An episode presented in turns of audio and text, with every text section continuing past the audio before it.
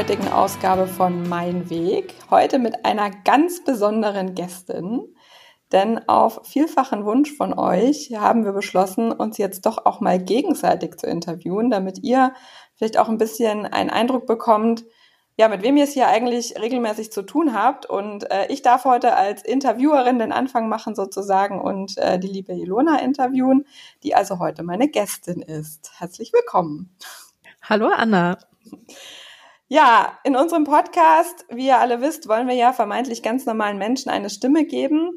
Denn viele Menschen haben spannende Wege in ihrem Leben beschritten, haben Entscheidungen getroffen, Herausforderungen bewältigt und genau diese Menschen wie du und ich sind es ja, die dann auch die besten Vorbilder sind und von denen man am besten lernen kann. Besser vielleicht wie manchmal von den ja, Berühmtheiten, die wir sonst in anderen Podcasts so hören. Und deshalb interviewen wir hier regelmäßig eben Menschen wie du und ich. Und ja, heute Menschen wie du und ich, eben wie gesagt, Ilona, die eigentlich in ihrem zweiten Leben sozusagen ja mit mir hier diesen Podcast hostet und wir normalerweise gemeinsam spannende GästInnen interviewen. Aber heute mache ich es alleine. Und ja, starte ganz normal, Ilona, wie wir es immer tun. Wie bist du heute hier? Ja, also ich bin ein bisschen aufgeregt, muss ich sagen.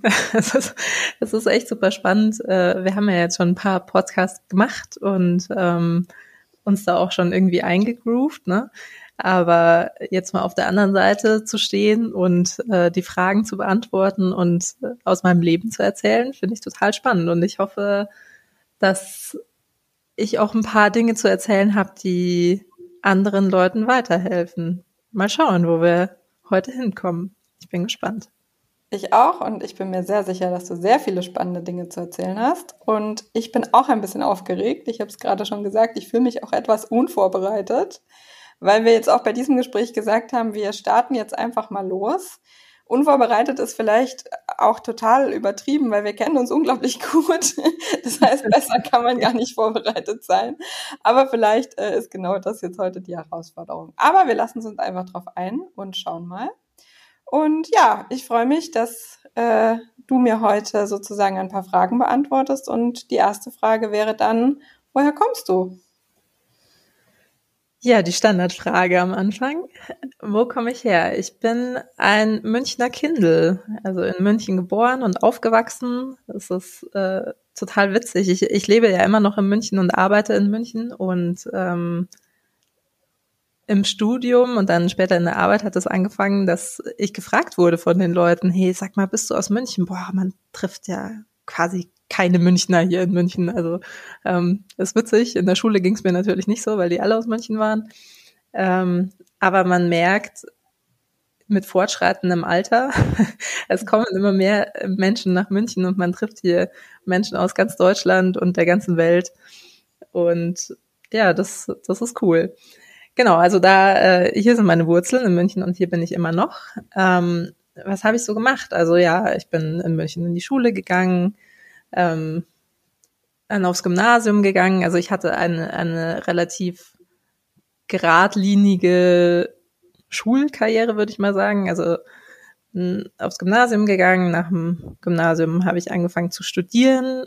Ähm, von dem Studium her, weil wir ja schon noch immer wissen wollen, wie, wie treffen die Leute ihre Entscheidungen überhaupt.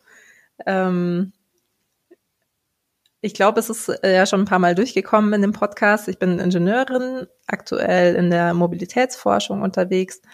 Und ich habe also nach meinem Abi Maschinenbau studiert. Wie bin ich da hingekommen? Wie ha habe ich diese Entscheidung getroffen überhaupt? Ähm, das war sehr ingenieursmäßig, diese Entscheidung tatsächlich. Also ähm, ich merke immer wieder, dass ich doch ein analytischer Mensch bin und genauso habe ich mich damals hingesetzt und mir überlegt, ja, was kann ich denn? Wo bin ich gut in der Schule? Was sind meine besten Fächer? Was, was macht mir denn Spaß? Ähm, und wo, glaube ich, kann ich das gut, ja, gut ausleben, was ich, äh, was ich da mache. Und ähm, nachdem ich immer gut in, in Mathe und Physik war und wie gesagt das analytische Denken mir Spaß macht, bin ich relativ schnell bei Mathe, Physik oder Ingenieurswissenschaften gelandet.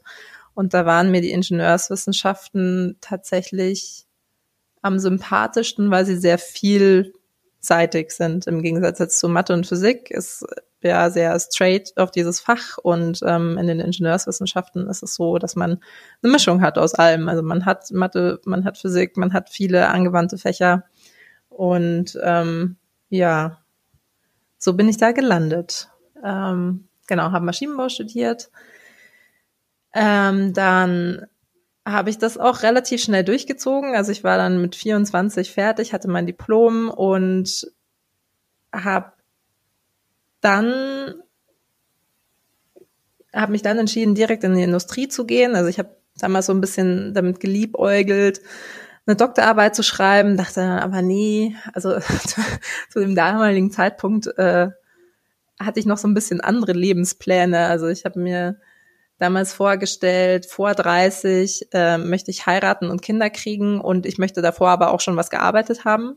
Also was Gescheites quasi, nicht, nicht nur an der Uni abgehangen ist, sondern was Richtiges gearbeitet haben. Und äh, deswegen war ich da motiviert, äh, direkt in die Industrie zu gehen und bin da in meinen ersten Job.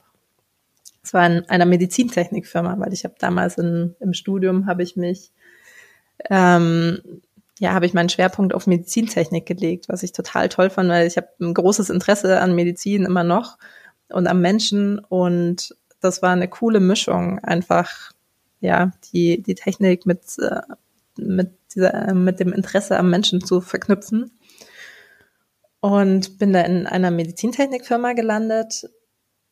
Leider ist mir da ziemlich schnell aufgefallen, dass mir der Job überhaupt gar keinen Spaß macht, ähm, weil so geht's wahrscheinlich vielen, die nach dem Studium anfangen zu arbeiten oder in dieser Realität des Arbeitslebens aufschlagen, dass ähm, es doch ganz anders ist als an der Uni und ähm, dass da andere Dinge von einem verlangt werden und es gar nicht so sehr um, um das Fachliche geht, ähm, oft gar nicht, noch gar nicht mal so sehr ums Inhaltliche, sondern in, in dem Fall war es jetzt so, ich war da Projektingenieurin, hieß es, und ich habe mich viel um das Thema Zulassung gekümmert, wie alle anderen Projektingenieure da auch. Sprich, wir haben viel Spezifikationen geschrieben, wir haben Tests geschrieben, wir haben Software-Testing durchgeführt, ähm, lauter so Dinge. Und da habe ich einfach ziemlich schnell gemerkt, es macht mir keinen Spaß. Also es macht mir keinen Spaß, den ganzen Tag ähm, Spezifikationen zu schreiben. Es macht mir keinen Spaß, den ganzen Tag Tests zu schreiben und noch weniger Spaß macht es mir, diese Tests anzumachen. Also ähm, musste ich leider feststellen, hm, das war jetzt irgendwie nicht so das Richtige. Und das war damals ziemlich schlimm für mich, ehrlich gesagt, weil ähm, ich damals äh, ja so die Idee hatte, oh cool, jetzt bin ich fertig mit, mit der Uni und jetzt starte ich da ins Arbeitsleben und das ist voll der Traumjob. Also ich war total überzeugt, als ich mich da äh, beworben habe, das ist mein absoluter Traumjob und dann bist du da und dann schaust du einfach mal, was kommt, aber das wird bestimmt total toll. Und dann war es halt überhaupt nicht toll. Und ähm, ja, dann, dann musste ich mir was überlegen, was ich mache. Und dann hat tatsächlich der Zufall gegriffen. Und zwar ja, das mu muss ich vielleicht auch noch erzählen, weil das äh, ein großer Teil meiner Jugend ist oder ein sehr wichtiger Teil meiner Jugend. Also ich habe sehr lange, sehr intensiv Basketball gespielt ähm, und da ähm, mehrmals die Woche trainiert, viel, viele Spiele. Ähm, ja, war, war da sehr leistungsorientiert auf jeden Fall unterwegs und ähm, ich kannte da jemanden aus dem Basketballverein, das war einer von den alten Herren quasi, ähm, mit dem habe ich ab und an mal gequatscht und der hat, äh, kam damals schon immer an, als, als er gehört hatte, dass ich Maschinenbau studiere und hat, hat gemeint, ja, du, hey, ähm, der hat bei BMW gearbeitet, schon, schon ewig, schon immer, glaube ich und hat gemeint, hey, ich habe gehört, du studierst Maschinenbau und du bist da voll gut, das ist super, willst du nicht mal zu uns kommen und Praktikum machen? Und ich habe im Studium immer gesagt, also ich mache alles, aber ich mache auf keinen Fall Autos oder Flugzeuge. Und Ein großer Unterschied zwischen uns beiden übrigens. Ja, ja, du hast immer, gesagt, ich hab immer gesagt, ich will, wenn dann Autos oder Flugzeuge. Ja, nee, ich habe ich hab mir damals gedacht, das ist mir zu Mainstream, da habe ich keine Lust, das machen hier alle. Ähm, das können die auch alle machen, das ist okay, aber ich, ich mache was anderes. Ähm, ja, und deswegen hatte mich das damals überhaupt gar nicht interessiert, als er immer ankam und gesagt hat, ja, komm, mach, mach bei uns Praktikum. Da dachte ich mir immer so, boah, nee, jetzt, keine Lust, da will ich eh gar nicht hin. Ja, das, deswegen war das damals kein, kein Thema für mich. Aber ähm, als ich dann so unglücklich war in meinem Job in der Medizintechnik, habe ich den zufällig wieder getroffen oder habe ich ihn mal wieder getroffen, zum wiederholten Male bei der Geburtstagsfeier von unserem Basketballabteilungsleiter und habe ihm erzählt von meinem Job und habe gesagt, ja, so und so, das machen wir da und irgendwie macht das überhaupt keinen Spaß und ich weiß jetzt auch nicht, was ich machen soll. Und dann hat er gemeint, ja, siehst du, ich habe dir gleich gesagt, komm zu uns. Und äh, ich gesagt, ja, dann erklär doch noch mal genau, was macht ihr denn da und habt ihr überhaupt einen Job? Und ja, dann hatten sie tatsächlich einen Job und das, was er äh, erzählt hat, klang auch ganz interessant. Und dann haben wir so ein bisschen hin und her geschrieben, hin und her gequatscht und er hat mich äh, vermittelt an eine Kollegin von ihm, die mich dann letzten Endes eingestellt hat oder ein, einer ihrer Gruppenleiter hatte mich dann eingestellt. Und so bin ich bei BMW gelandet und habe dann Funktionsauslegung, hieß es, für Fahrerassistenzsysteme gemacht, also eine frühe Phase der Fahrerassistenzentwicklung. Und ja, so bin ich dann bei den Autos gelandet, obwohl ich da nie hin wollte. so, ja. so, so spielt das Leben manchmal. Genau, und dann, ähm, dann war ich da und dann hat so ein bisschen, ja, ist meine Suche weitergegangen. Ich war nicht ganz so unglücklich wie, ähm, wie davor, aber ich habe auch gemerkt, das ist, ist noch nicht so ganz das Richtige. Und dann habe ich bei BMW mehrere Stationen durchlaufen. Also ich war da in der frühen Phase der Fahrerassistenzentwicklung. Ich bin dann noch ein bisschen früher gegangen, quasi in die ähm, ja in die unternehmensinterne Forschung. Also es gab da so eine eigene Forschungsabteilung. Ähm, auch wieder gleiches Thema, Fahrerassistenzsysteme, aber ein bisschen andere Leute. War ein bisschen mehr Uni-Flair da, hat mir gut gefallen tatsächlich an der Stelle. Ähm, dann bin ich weiter zu dem Thema funktionale Sicherheit für hochautomatisiertes Fahren. Also ist auch ein super spannendes Thema. Funktionale Sicherheit für, für die, die es nicht wissen, ähm, bedeutet quasi, dass man sich Gedanken macht darüber, was passiert, wenn eine Funktion ähm, fehlerhaft ist. Also ähm, wenn die Funktion was Falsches macht oder das Steuergerät, also quasi der Computer, auf dem das läuft, einen Fehler hat, irgendwelche Ausfälle sind ähm, und so weiter. Und vor allem, ähm, welche Dinge davon eine fatale Auswirkung haben können, also in Verletzungen oder Tod münden können und was man tun kann, um das zu verhindern. Also da gibt's ähm, viele Normen oder da gibt's eine große Norm dazu, ähm, was man da alles zu beachten hat und was man da alles tun muss. Und ja, das war eine sehr stressige Zeit, ähm, war aber auch sehr lehrreich tatsächlich. Also ähm, ja, ich kann Wissen aus der Zeit immer, immer noch gut gebrauchen oder im Prinzip alles Wissen, was ich mir da angeeignet habe. In der Zeit kann, kann ich immer noch brauchen. Genau, dann ähm, hat mir das auch irgendwann gereicht und dann bin ich wieder weitergezogen und bin dann in der Organisationsentwicklung gelandet, auch wieder im, im Entwicklungsbereich. Also ich war die ganze Zeit, die ich bei BMW war, immer in, in der Entwicklung. Und äh, in der Organisationsentwicklung, ähm, das, was ich gemacht habe, ging es eben darum, ja, klassisch den Bereich weiterzuentwickeln, also Umorganisation, zu schauen, wo sind wir strategisch, wo kann man irgendwas verbessern, wo kann man Prozesse verbessern. Und ich hatte da eine ähm, Spezialaufgabe, weil der, ähm, der Bereich, um den ich mich gekümmert habe, war sehr softwarelastig unterwegs und äh, da wollte man umstellen auf agiles Arbeiten. Und äh, so war ich auch viel mit dem Thema agile Transformation beschäftigt. Bin als, als Agile Coach unterwegs gewesen mit ähm, ganz, ja, mit ganz coolen Kollegen haben wir da ähm, ja viele neue Sachen aufgebaut. Also wir haben Führungskräfteschulungen gemacht, um denen das Mindset beizubringen. Wir haben ähm, ja, sind Piloten gefahren mit äh, verschiedenen Teams, dass äh, die sich quasi da reinarbeiten konnten in äh, die agile Arbeitsweise, ähm, haben das dann immer weiter ausgeweitet und so weiter. Also das äh, war eine super spannende Zeit.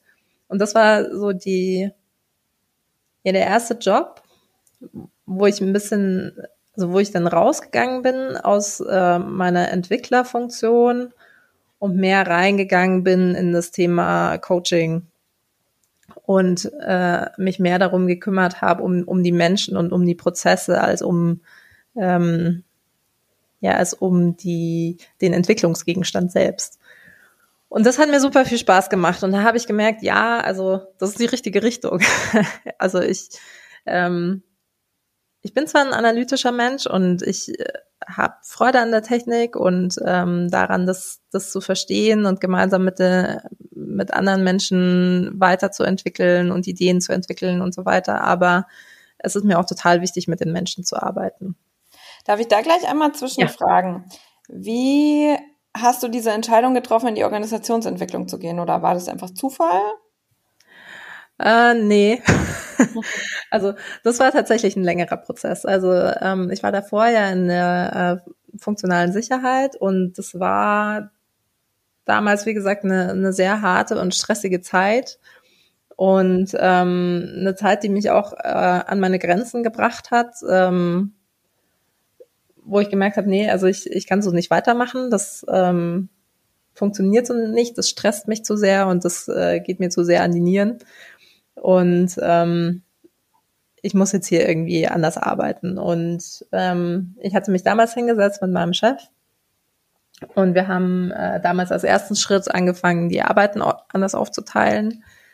Ähm, was ganz gut war. Also es war dann von der Belastungssituation her besser, als es vorher war. Und dann habe ich aber gemerkt, boah, so, so ich bin immer noch nicht da, wo ich hin will. Ja, es ist jetzt nicht mehr so schlimm wie vorher, also es ist jetzt nicht mehr so belastend, aber Spaß macht auch keinen. Aber ähm, was, was soll ich denn jetzt machen? Und da ähm, habe ich wieder gesprochen mit meinem Chef und habe gesagt, ja, pff, ich, ich weiß auch nicht, irgendwie, es ist schon, es belastet mich nicht so sehr, aber das, was ich will, ist es auch nicht. Und dann, und dann gemeint, ja, weiß er jetzt auch nicht, kann er mir nicht helfen. Wir können mal gucken, dass ich mit, mit der Personalreferentin spreche. Und das war tatsächlich total toll, ähm, das Gespräch mit der, ähm, weil ich ihr erzählt habe, was, was mich so alles bewegt, wie ich, wie ich meinen Job so sehe, was, was ich mir vorstelle, wo ich hin möchte oder was ich mir vorstellen könnte, wo ich hin möchte. Und dann hat sie zu mir gesagt, ja, also von dem, was du mir erzählst, kann es sein, dass äh, du das hier bei uns gar nicht findest. Und ähm, vielleicht musst du auch mal woanders gucken. Und ich empfehle dir, es gibt äh, wie in vielen großen Firmen äh, sehr viele, ja, sehr viele Optionen, die man äh, ziehen kann. In dem Fall hat sie mir ein Sabbatical ans Herz gelegt. Und ähm, das war tatsächlich eine super Idee. Also ich habe dann drei Monate Sabbatical gemacht, plus einen Monat Urlaub, also ich war vier Monate raus. Und ich habe jetzt nicht das klassische Sabbatical gemacht, was man oft hört äh, von Leuten, die sagen, hey, sie wollen mal reisen und machen dann eine Weltreise oder so. Nee, das habe ich nicht gemacht, sondern ich saß daheim und habe mir Gedanken darüber gemacht, was ich eigentlich will und ähm, habe mich bei verschiedenen Firmen beworben, habe mir Dinge angeschaut und ähm, ich habe damals viel in die Richtung Beratung geguckt, an einerseits und ähm, Andererseits habe ich mich damals schon nach Promotionsstellen umgeschaut. Also ähm, das Thema Promotion war halt irgendwie so, ja, das hing mir noch nach und irgendwie hatte ich immer noch Lust, es zu machen. Und ich hatte damals aber auch schon dieses Gefühl, ich muss mehr mit, mit Menschen machen. Also ich merke, dass der Entwicklerjob macht mich nicht glücklich, ich muss mit Menschen arbeiten. Und ähm, das heißt aber im Prinzip, also es war jetzt schon das zweite Mal, dass du mit Menschen über dich gesprochen hast, also erst beim ja. Basketball irgendwie auf der auf der Vereinsfeier oder keine Ahnung, ich kenne das noch von früher als Spielerfrau, also mein, mit meinem Freund immer. Also ich weiß ungefähr, wie sowas aussieht. Ja. Ähm, einfach über dich zu sprechen. Und da waren Menschen, die dich gesehen haben, die dir auch was zugetraut haben, die dir einen Ratschlag gegeben haben und dann jetzt wieder mit, also erst dein Chef und dann die Personalerin. Und dann hast du aber offensichtlich ja auch nochmal ganz viel selbst investiert. Ja. Also das scheint dir ja wirklich richtig wichtig gewesen zu sein. Ja, und also vielleicht da einfach nur nochmal auch für die ZuhörerInnen, äh, wie genau hast du es gemacht? Also einfach hingesetzt und nachgedacht?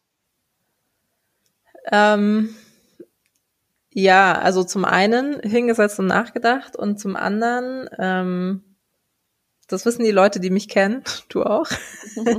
ich ich, ich spreche sehr viel über das, was mich so bewegt. Und das war nicht immer so. Also ähm, in meiner Kindheit, glaube ich, war ich ja, hätte man mich sehr eher als introvertiert wahrgenommen. Also da habe ich viel mit mir selbst ausgemacht und ich habe irgendwann gemerkt, dass es mir gut tut, ähm, über die Dinge zu sprechen, die mich bewegen, mit äh, Menschen, denen ich vertraue und ähm,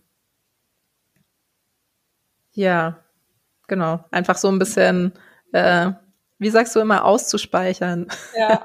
also das, was ich im Kopf habe, zu, äh, zu benennen und dem Ganzen dann mehr, mehr Ordnung und mehr Form zu geben. Und das und auch eine Realität dadurch irgendwie, ne? Also es wird real, indem man es ausspricht. Ja, absolut. Ja. Absolut, absolut. Und ähm, und genau, was auch noch mit dazu kam, was ich in, in der Zeit ungefähr angefangen habe, ich war, ich weiß es gar nicht mehr ganz genau.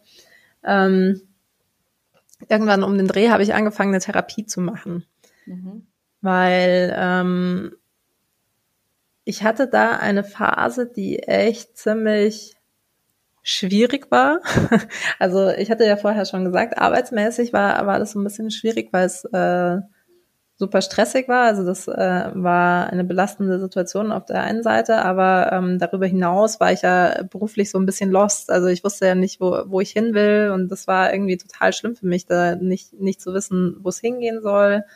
Dann ähm, war ich in der Zeit einigermaßen frisch getrennt. Also ich hatte ähm, mich von meinem langjährigen Freund getrennt und äh, ich habe ja vorher irgendwann schon mal gesagt, ich hatte so diesen Traum mal gehabt, bis 30 verheiratet zu sein und Kinder zu haben und sowas.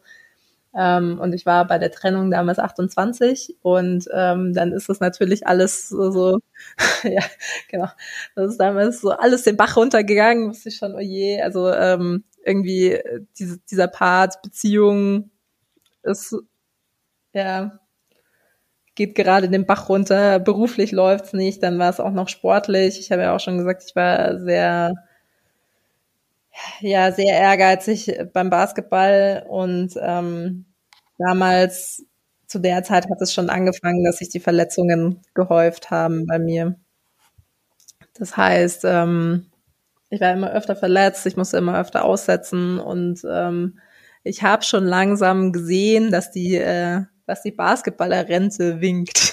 Und das war, war natürlich auch krass. Ähm, wir hatten das schon mal in, in einem anderen Podcast, dieses, dieses Thema besprochen, aber es ist wirklich so, wenn man ähm, Sportler ist oder sein, sein ganzes bisheriges junges Leben lang Sportler war, dann ähm, richtet sich das ganze Leben nach dem Sport aus. Also das heißt, ähm, man plant alles rund um die Trainings und um die Spiele. Also ähm, ich bin zu allen Partys zu spät gekommen, wenn ich überhaupt gekommen bin, weil ich war erst im Training und dann konnte ich kommen. Oder ähm, es war klar, dass äh, die Arbeit so gestaltet sein muss, dass ich auch ins Training gehen kann. Oder ähm, für, keine Ahnung, für Studium lernen oder nur fürs Abi lernen. Ich habe kein einziges Training ausfallen lassen, weil ich für irgendwas gelernt habe oder so. Das musste alles rundrum laufen.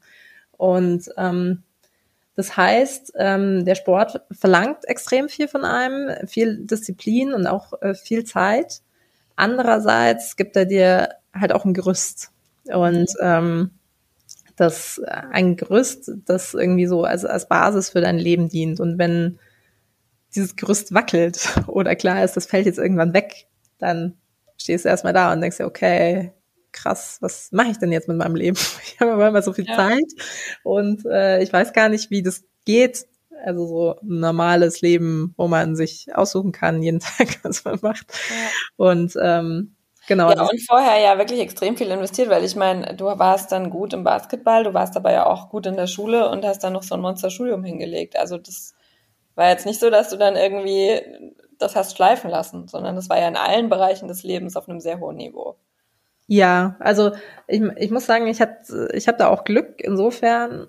Ähm, mir ist es immer leicht gefallen in der Schule. Also ich habe mich, ich habe mich leicht gelernt, wie es so schön heißt. Und ähm, ich, ich musste da jetzt nicht unendlich viel investieren. Ähm, deswegen ja, aber natürlich hat es Disziplin und Ehrgeiz erfordert, das, ähm, das alles gut hinzukriegen. Und ähm, ja, ich habe alles auf einem guten Niveau gemacht. Und ähm, es war auch cool, es hat auch Spaß gemacht.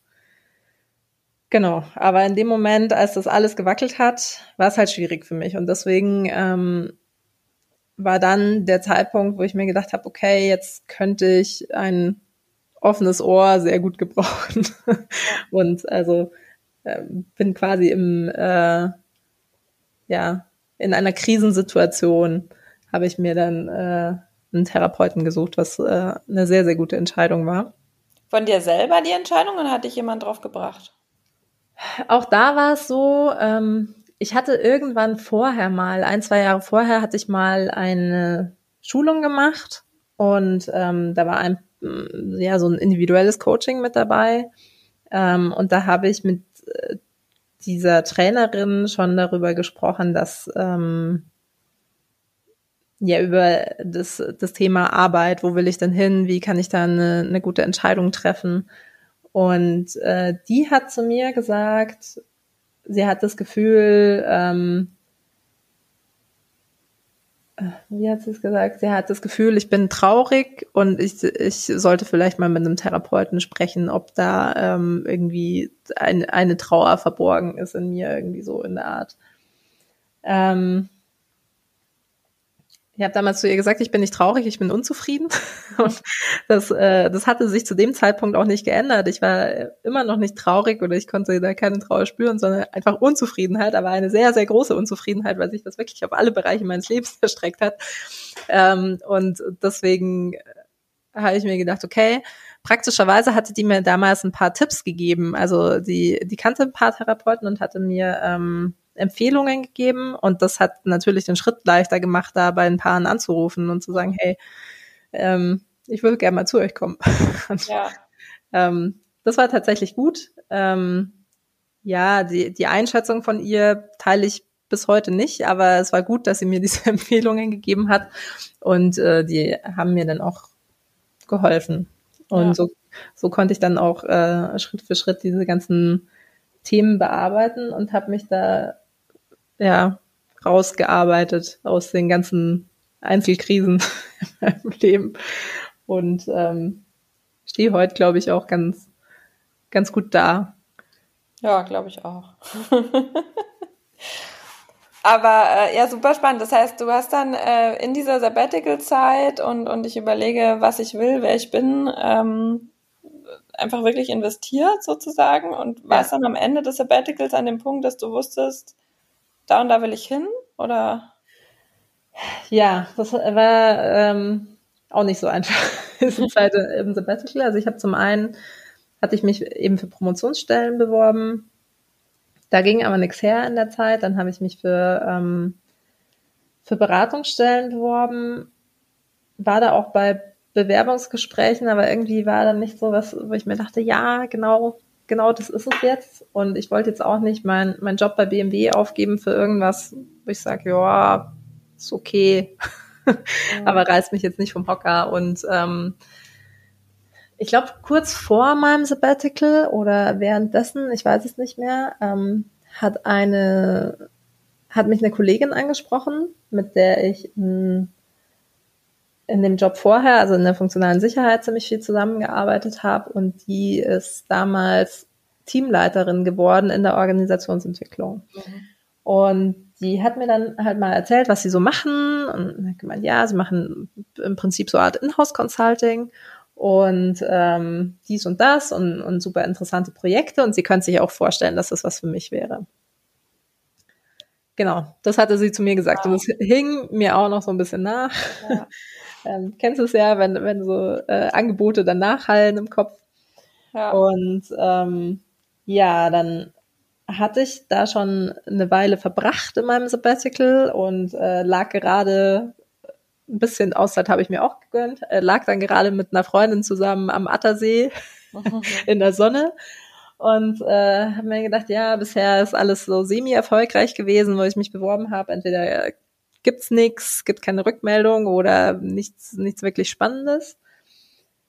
Und dann habe ich sie angerufen und gesagt, hey, ähm, sag mal, wie, wie schaut denn das aus? Erklär mir das nochmal genauer, was, was ihr da so macht und was das ist. Und ähm, tatsächlich war dann zum Ende oder zum Ende des Sabbaticals war dieses Angebot das Spannendste, was auf dem Tisch lag. Und, ähm, ist ein bisschen, also ich weiß nicht, ob dir das selber schon mal aufgefallen ist, aber ist eine Parallele zu der Geschichte mit deinem Basketball-Mentor. Erst ja. wollte ich nicht und er hat gesagt, komm doch und irgendwann war doch was und dem Punkt sagen, ja, dann erklär mir halt mal, was es ist. ja. Ich meine, klar, da muss ich mich an die eigene Nase fassen. Also ich bin schon mehr so der Planer-Typ und ich nehme mir Dinge vor und ich äh, habe zum Teil auch eine relativ genaue Vorstellung davon, wie es dann sein soll. Und genauso kommt es dann natürlich nicht. Ja.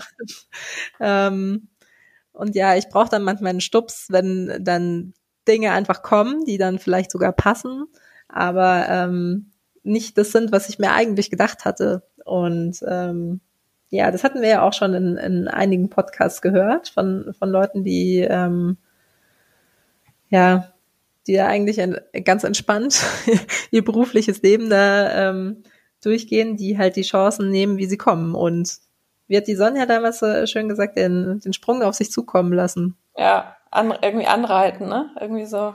Ja, nicht anreiten, anreiten. sondern äh, auf genau. dich zukommen lassen. Ja. Genau, und äh, so, so ist es ein bisschen. Äh, fällt mir schwer, weil ich, wie gesagt, mehr der Planer bin als der spontane Typ.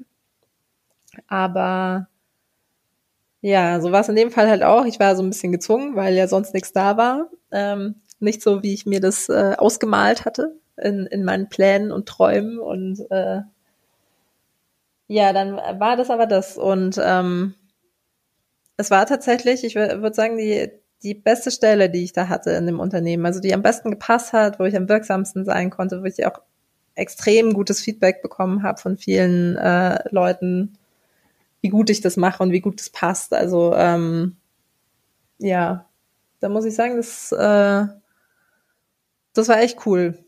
Und jetzt könnte man natürlich fragen, wenn das so cool war, warum bist du denn dann gegangen?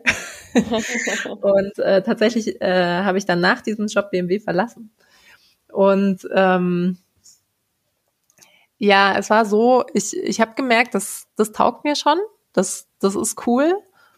Und sowas in der Art könnte ich mir weiter vorstellen, aber es ist halt so, wenn du in einem Bereich bist, in einer Firma und da die Organisationsentwicklung machst, dann hast du halt nach zwei Jahren ungefähr, hast du die Themen durch. Also ähm, man hat dann jetzt erstmal was verändert und ähm, Dinge neu aufgesetzt und das braucht ja dann ein bisschen, bis das, ähm, bis sich das eingeschliffen hat und bis die Leute das umgesetzt haben und du bist an der Stelle ja nicht derjenige, der, ähm, der da mit reingeht und das mit umsetzt, sondern derjenige, der initiiert und ähm, die Leute schult und befähigt. Aber wenn sie dann jetzt erstmal befähigt sind, soweit, was macht man dann?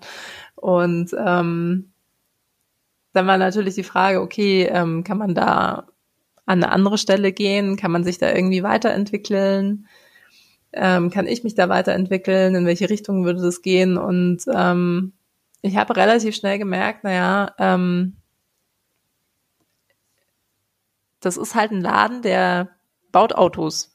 Und mhm. das ist so, ähm, ja, das ist der Kern. Und da geht es jetzt nicht darum, ähm,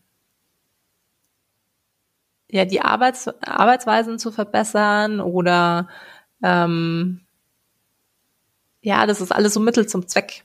Mhm. Und genauso sind Menschen, wie, wie, die wie ich da gearbeitet haben, in, in diesem Coaching-Bereich sind, ähm, sind halt auch Mittel zum Zweck. Das ist irgendwie cool, wenn die da sind, aber es ist jetzt nicht, dass man ähm, in deren Weiterentwicklung ähm, investieren würde oder auch auch überhaupt nur die Strukturen hat, um das zu machen. Und ähm, deswegen habe ich gemerkt, nee, also das ist das ist für eine Zeit cool und ähm, da kann ich extrem viel lernen und extrem viel mitnehmen, aber ähm, dann nach einer Zeit muss ich da auch wieder weg und woanders hin, wo ich mich in die Richtung weiterentwickeln kann, in die ich möchte. Und genau, deswegen war mir da dann relativ schnell klar, okay, also irgendwie da stehst du irgendwie an einem Punkt. Also du bist, äh, du hast die Lektion gelernt, die du da zu lernen hattest, nämlich was, was so deine, deine Themen sind, wo du gut bist, ähm, hast extrem viel gelernt und mitgenommen, aber jetzt musst du halt vielleicht mal den Schritt rausgehen. Und ähm, auch da war eigentlich wieder so wie vorher in dem Sabbatical, ähm, entweder ist es Beratung oder ist es eine Promotion? Jetzt kann, könnte man sagen, ja, ey, an die, wieso gehst du an die Uni? Da ist doch wieder weniger mit Menschen und dann machst du viel so für dich. Ja, ist richtig. Mhm. ähm, aber ich habe ähm, für mich auch als eine Option gesehen, mehr in Richtung Lehre zu gehen, also mit den Studenten zu arbeiten, mit denen zusammen Dinge zu entwickeln, die ähm, ja, die vorzubereiten auf ihr Arbeitsleben.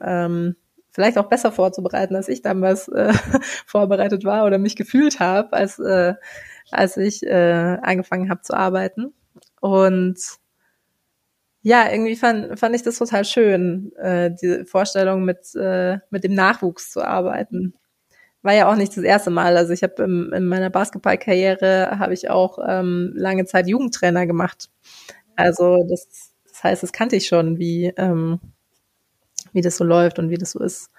Und ähm, ja, und hatte mich dann eben umgeschaut und habe dann irgendwann eine Stelle gefunden an einer Uni. Tatsächlich ist es dann geworden. Und ähm, das war auch mehr zufällig. Ich habe mich auf eine Stelle beworben ähm, und der Prof damals hatte mir dann gesagt, ja, er hat äh, jetzt eine, die ja, er hat jetzt eine, eine andere Bewerberin genommen, aber eine Kollegin von ihm, die äh, sucht gerade und äh, mein Profil würde da sowieso besser passen als bei ihm. Und ähm, genau, dann äh, habe ich meine Bewerbungsunterlagen, so wie sie waren, an seine Kollegin weitergeleitet, die äh, meine heutige Doktormutter ist.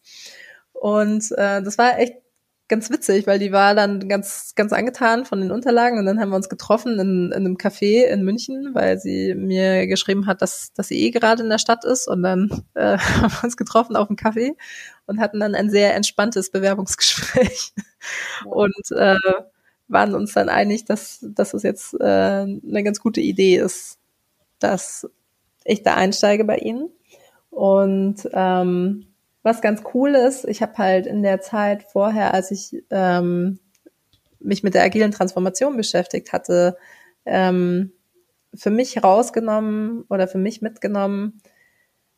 Es ist oft so in den Unternehmen, die ähm, ja die die technische Dinge entwickeln, die entwickeln halt was, weil sie es können oder weil sie es selber geil finden und nicht, weil ähm, weil das irgendwer braucht oder weil das ein Problem des, äh, des Nutzers löst. Und da sind wir bei, bei so äh, bei dieser Methode Design Thinking, kennt, kennt vielleicht der ein oder andere, äh, wo es darum geht, erstmal zu verstehen, was dann überhaupt das Problem ist von demjenigen, der es nutzen soll und das lösen und nicht irgendwas, was man halt kann oder was man selber cool findet. Und ähm, das ist eine Krankheit, die ist sehr verbreitet, würde ich sagen, unter Ingenieuren.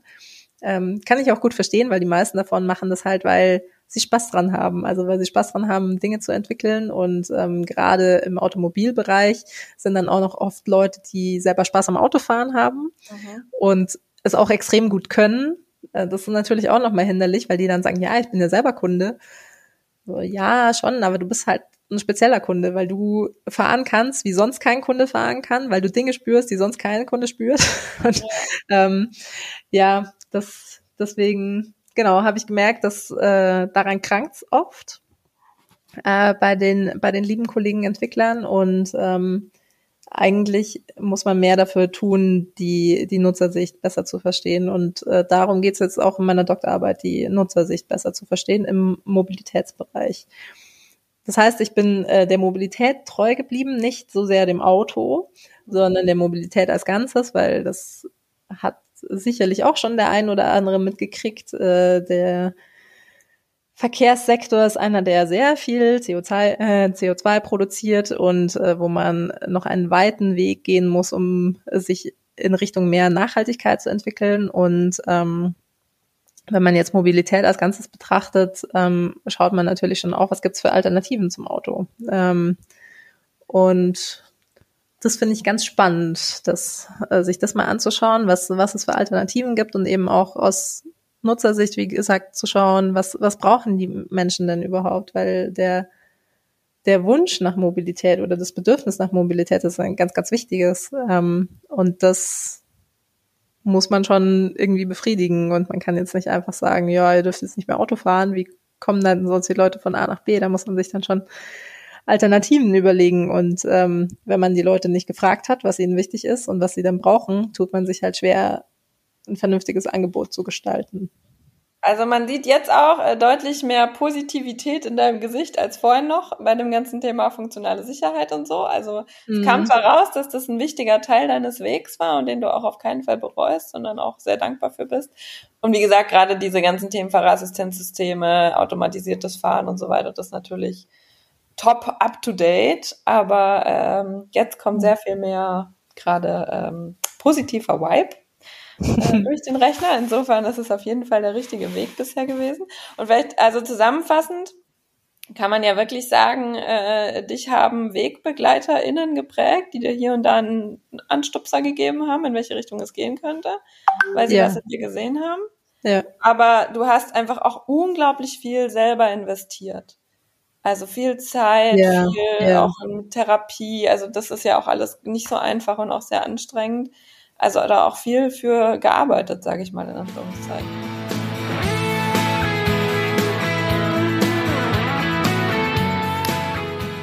Ja, liebe ZuhörerInnen, vielen Dank bis hierhin. Ihr hört, das Gespräch ging noch weiter, auch noch etwas länger weiter, auch sehr intensiv, weshalb wir uns entschieden haben, es auch diesmal wieder in zwei Teile zu teilen.